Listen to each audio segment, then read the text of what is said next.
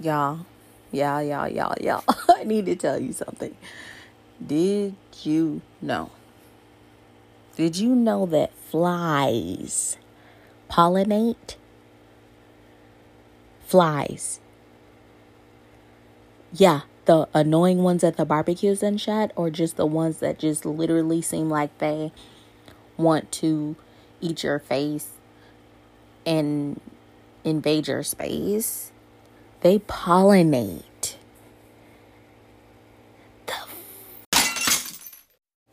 I'm Fee, and thank you for tuning into the Cotton Candy Clouds podcast, the podcast that keeps Arby's in business, and the podcast that drinks Dr. Pepper.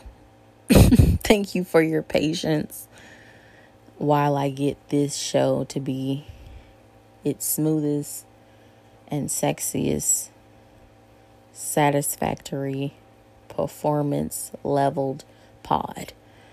All right. Okay, I'm I'm trying to get the pod together, y'all. It's it's there's some things still. Um, but it's spooky season though. Spooky season.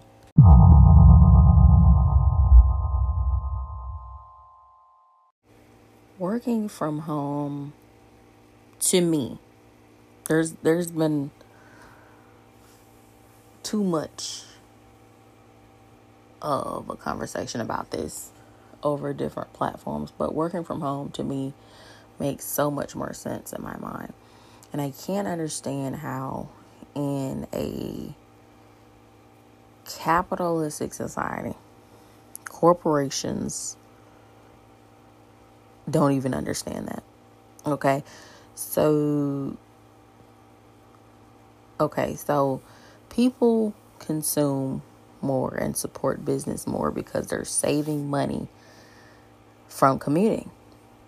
Okay, so that's one of the aspects of working from home. People are consuming more and supporting business more because they're saving money from commuting and also from the excessive food purchases.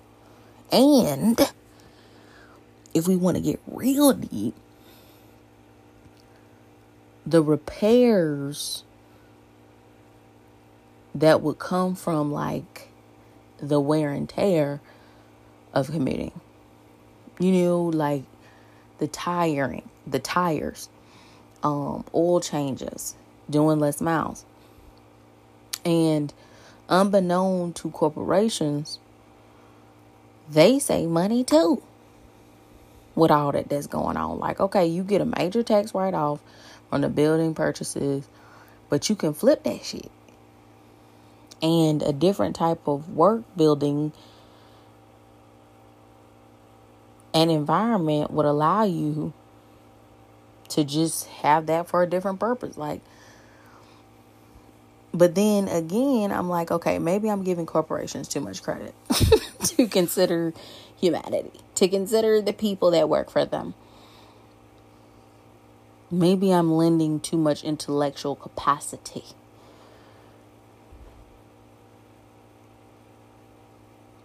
I think what's really bewildering is if there are employees who want to show up at the building, let them why the fuck can't there be options in society? This is one of those subject matters where it's like, okay, there to me is no right answer. You don't you don't purchase the buildings for the corporation, for the job. Some people want to show up, great. Others don't. Wonderful. Why can't there be options in society? I don't understand. But then again, I do understand because actually, and quite simply,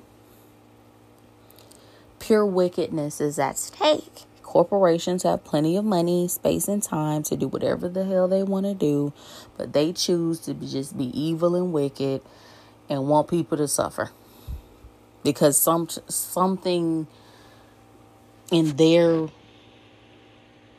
um, mechanics, the mechanical, the mechanics of corporation involves being wicked. That's the only thing I can think of because I'm I'm like every time I think of the fact that working from home is probably one of the better options for the literal overall economy. I'm like, okay, so what was the point? And then don't get me please don't get me started on the quiet quitting thing. The let's let me not get if you haven't lived under a rock, which I hope you haven't, you've heard about the quiet quote unquote quitting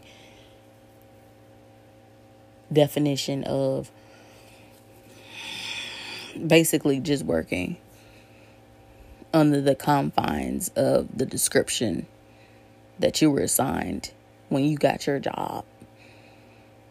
I I have so much to say about it. This isn't the pod for it. This isn't the epi episode for it, but yeah, just know that the quiet quitting shit is bullshit. The fact that it's named quiet quitting is bullshit. And the fact that, but ultimately, my main point is working from home is wonderful.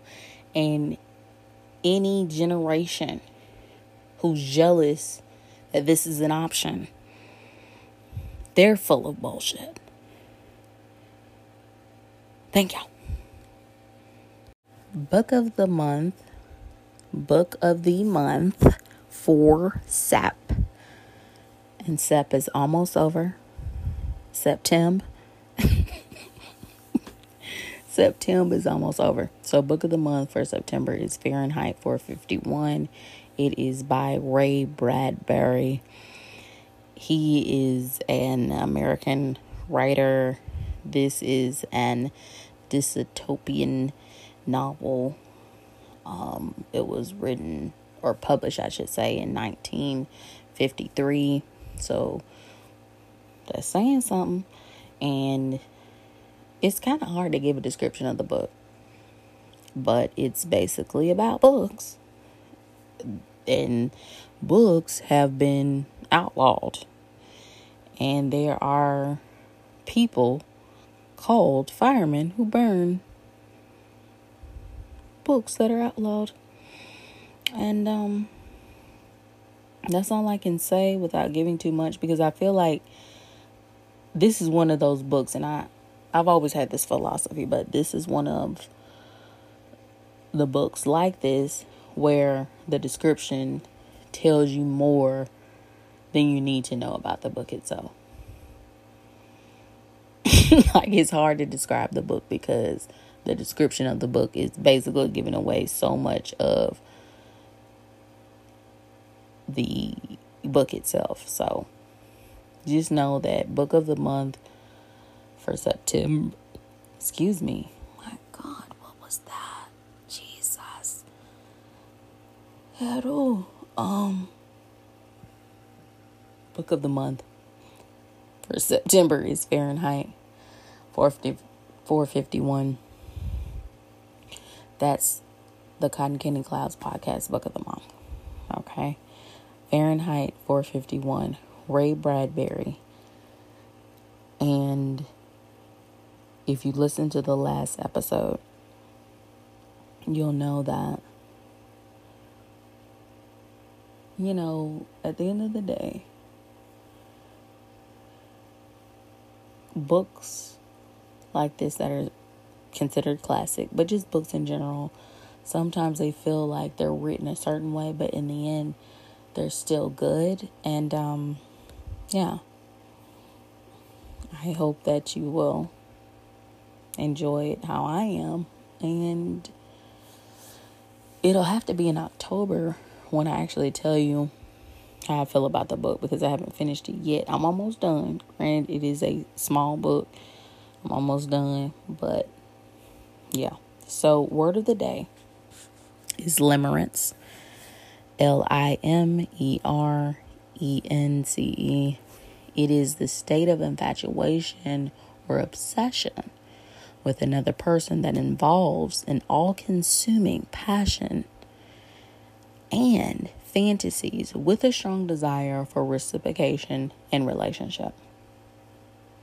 And I have a whole like thing that I wanted to talk about with this. And okay, so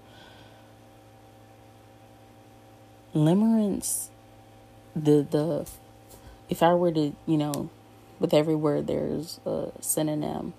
And if I were to do a synonym for limerence, it would be crush. Basically, limerence is crush. If you can think of any crush you ever had in your life, that's limerence. Okay, now that we've said that, let's start with lust. I have this thing where I, I call it lust, limerence, love, right? And I have, this is after a lot of growth, a lot a lot of thinking, a lot of journaling, a lot of beating myself over up over the head, I realized that when we encounter someone that we are attracted to initially and physically, we go through the lust, limerence, love thing, right? So lust is literally sexual, period. Sometimes I'm not going to get into it today. Because this lust could be 17 podcast episodes on, on its own. But with lust, it's sexual. You are leading with your body. You're leading with how your body responds to that person. It's, we don't need to get into the specifics of how your body is responding to that person or why your body is responding to that person. But lust is simply how your body is responding to that person. What I've realized about lust is lust is probably the worst thing you can base a relationship on. And it's the thing that a lot of people base their relationships on. Like, insane. So, lust. A physical thing that you should never base anything off of anything on. If you feel lust, that sexual perception of a person, acknowledge it and say, That's wonderful, and then go to bed. The next thing is limerence. That was the word of the day, right? So it's basically a crush on a person. If you've ever realized that moment where you have thought to yourself, my God, I, I wonder how it feels to be with this person. I wonder what they're doing. And you don't know who the fuck they are? That's limerence. That's the state of infatuation or obsession with another person that involves an all consuming passion and fantasies with a strong desire for reciprocation and relationship. And guess what? Again, there is no foundation on that. But guess what we do? When we have crushes, we say to ourselves, wow, I can see a future. And it's like, it's interesting because, like, I mean, I've, as a per, I'm a human being that's honest with myself, and I'm gonna be honest with y'all. But I've set relationships up on relationships up on less, and I've I've set relationships up on limerence. The crush that I have for a person. And it's like, for what? Now, at least with limerence, because to me, lust is the worst. Lust, I'm going to be honest, I ain't trying to get morbid on y'all, but lust is the centerfold of most relationship domestic murders. It's lust is lust. Limerence, at least, is still horrifying. It still can lead to murder. Um, I'm so sorry, and that is unfortunate. And I don't mean to get morbid, but at least with limerence, there are parts of the person that you kind of know. Like, you can say, you know what? I know they like cheese. I know that's weird, but that's the example I'm giving. And I, what I'm ultimately trying to say is that like limerence can give a bit of a glimmer, glamour show into what that person likes. more than the other, more than less. But either way, to me, limer- limerence is very unhealthy. It's very weird. It's very psychological. It's very sick.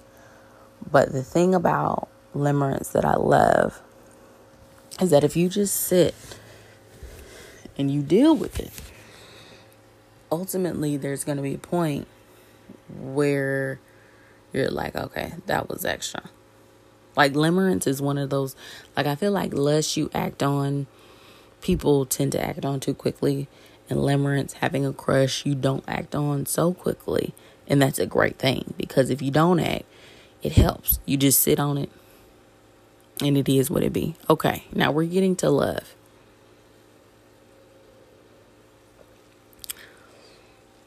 Here's the wonderful, beautiful part about love.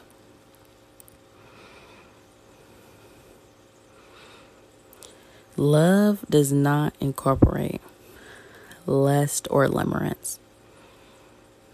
Love is beyond lust or limerence. Love is completely accepting a person or person's place or thing for what and who they are. And saying to yourself, if this person does not love me back, I will release this person, place, or thing back into the world. And I am okay because I love them and I accept them for even what I cannot give them, offer them. You see what I'm saying? Love is on some super deep kind of situation. I feel like a lot of people think that love has to be this extra complicated, you know, stab you in the heart type thing. And it's like, babe, love is selfless. It's something you're just, you're, I feel like when you love something, someone, it is a state of being for you. And it is an energy that you beam. But at the end of the day, if it's not reciprocated, it's okay. Because at the end of the day, you're like, you know what? I love that thing. I love that person. Because when you love something, you want it to be what it be. You want it to do what it do. You want them to live how they live. And that's love. And again, I'm surface definition, surface explanations. But now, with all due respect and with all that has been said, let's go bite. Looks will always matter to me. Looks will always matter to me. And if ever I become romantically involved with a person in my lifetime again, I want looks to matter to them as well. Physical attraction will always be as important as mental attraction to me. The implication being we're adults who are mature enough to understand that looks and physicalnesses alter through time and age. However, within that normal human evolution of looks evolving, we remain physically attracted. Because again, there's that love established. But at the end of the day, yes, I need physical attraction. Like I want my person to be physically attracted to me. I've never been a person who's like, "Oh, I you know, I want to I want the person who falls in love with me, quote unquote, to ultimately want um to, to or not necessarily want but see what's inside of me or and vice versa. Uh-uh, babe. Let us both love each other physically and we move through that. Thank you. The fuck? Crystal stone for the month of September is red jasper.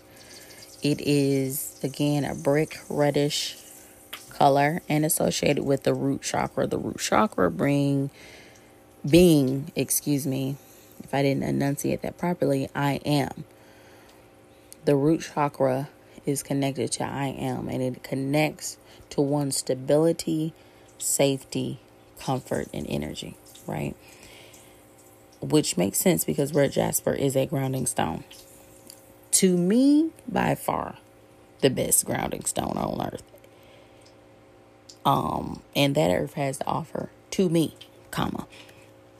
Um, but understand that your root chakra as you exist as a being is so important in centering yourself on earth. Sometimes you feel like you ever feel like your brain is all spacing. Like you feel like, ooh, I'm disassociating. Um and really I should explain it more, but I'm not. But yeah, I'm disassociating or I feel like I'm you know, feeling out of place or like I'm all over the place. And the root chakra is, is basically saying, hey, I am here. I am now stability, safety, comfort, energy, right? And so red jasper, that particular stone, is about you realizing, like, yeah, I am here. And I think I said this in the last one. I should have at least. Personally, what I like to do with the stone is I like to hold in my hand and sit there. I also think that it's a great stone when you're at your job because I don't know, the focus, you know, how the environments are now and everything. Your job, sometimes you just be all over the place, but it's it's just a good centering tool, a good centering stone, right? And eventually I got to create some kind of place where I can like say, hey, buy the stone here or something. I don't know. But okay. Quote of the day is the fact that someone else loves you doesn't rescue you from the project of loving yourself. And that's that quote is by Sahaji Kohli.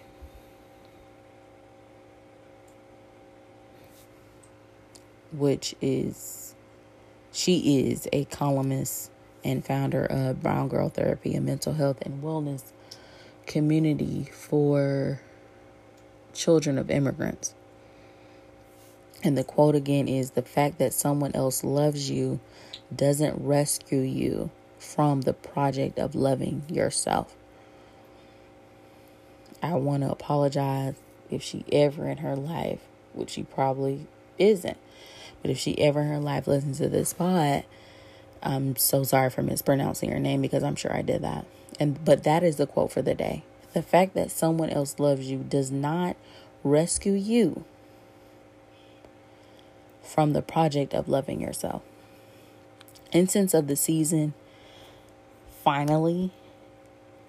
I don't know if y'all felt it yet, but we in fall. We in autumn. You know what I'm saying? So we got a new incense. And incense for the season is clove. I love clove in general. But clove, the incense, is great to burn to activate intellectual stimulation to improve focus and memory. It also helps with dispelling negativity and purifying spaces, sacred and or magical. And I think we can all use that. you know what I'm saying? As summer has ended and a new season is here. So if you see clove incense, pick it up Make it a part of your incense collection. In honor of spooky season, know this Netflix, Disney Plus, and Tubi. They will be three of your best streaming besties for the spooky season, okay? Hopefully I wanted to I wanted I haven't done it. I haven't even started, okay? But I wanted to come up with basically like a Netflix, Tubi, Disney Plus list of, you know, spooky season movies top 10 and then also do a spooky season TV series top 10.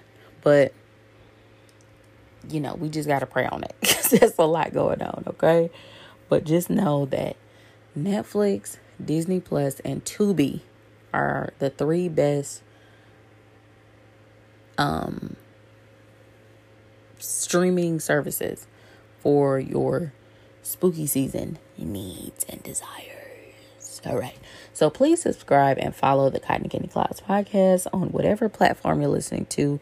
I want to more than anything thank you so much to all the listeners who have already done all the following and subscribing and liking and favoring and all that shit to everything. And I just want to say thank you. Um and to keep up and so, also, if you're listening, the links and any other mentionable mentionables associated with this episode and all the other episodes are on Twitter and Facebook. And you can also follow those social media accounts. You can also email cotton candy cloud pod at gmail if you have any questions or qualms in the meantime, thank you so much again. I'm Fee. I appreciate you tuning in for today. Song of the day is I Don't Want to Be by Gavin DeGraw.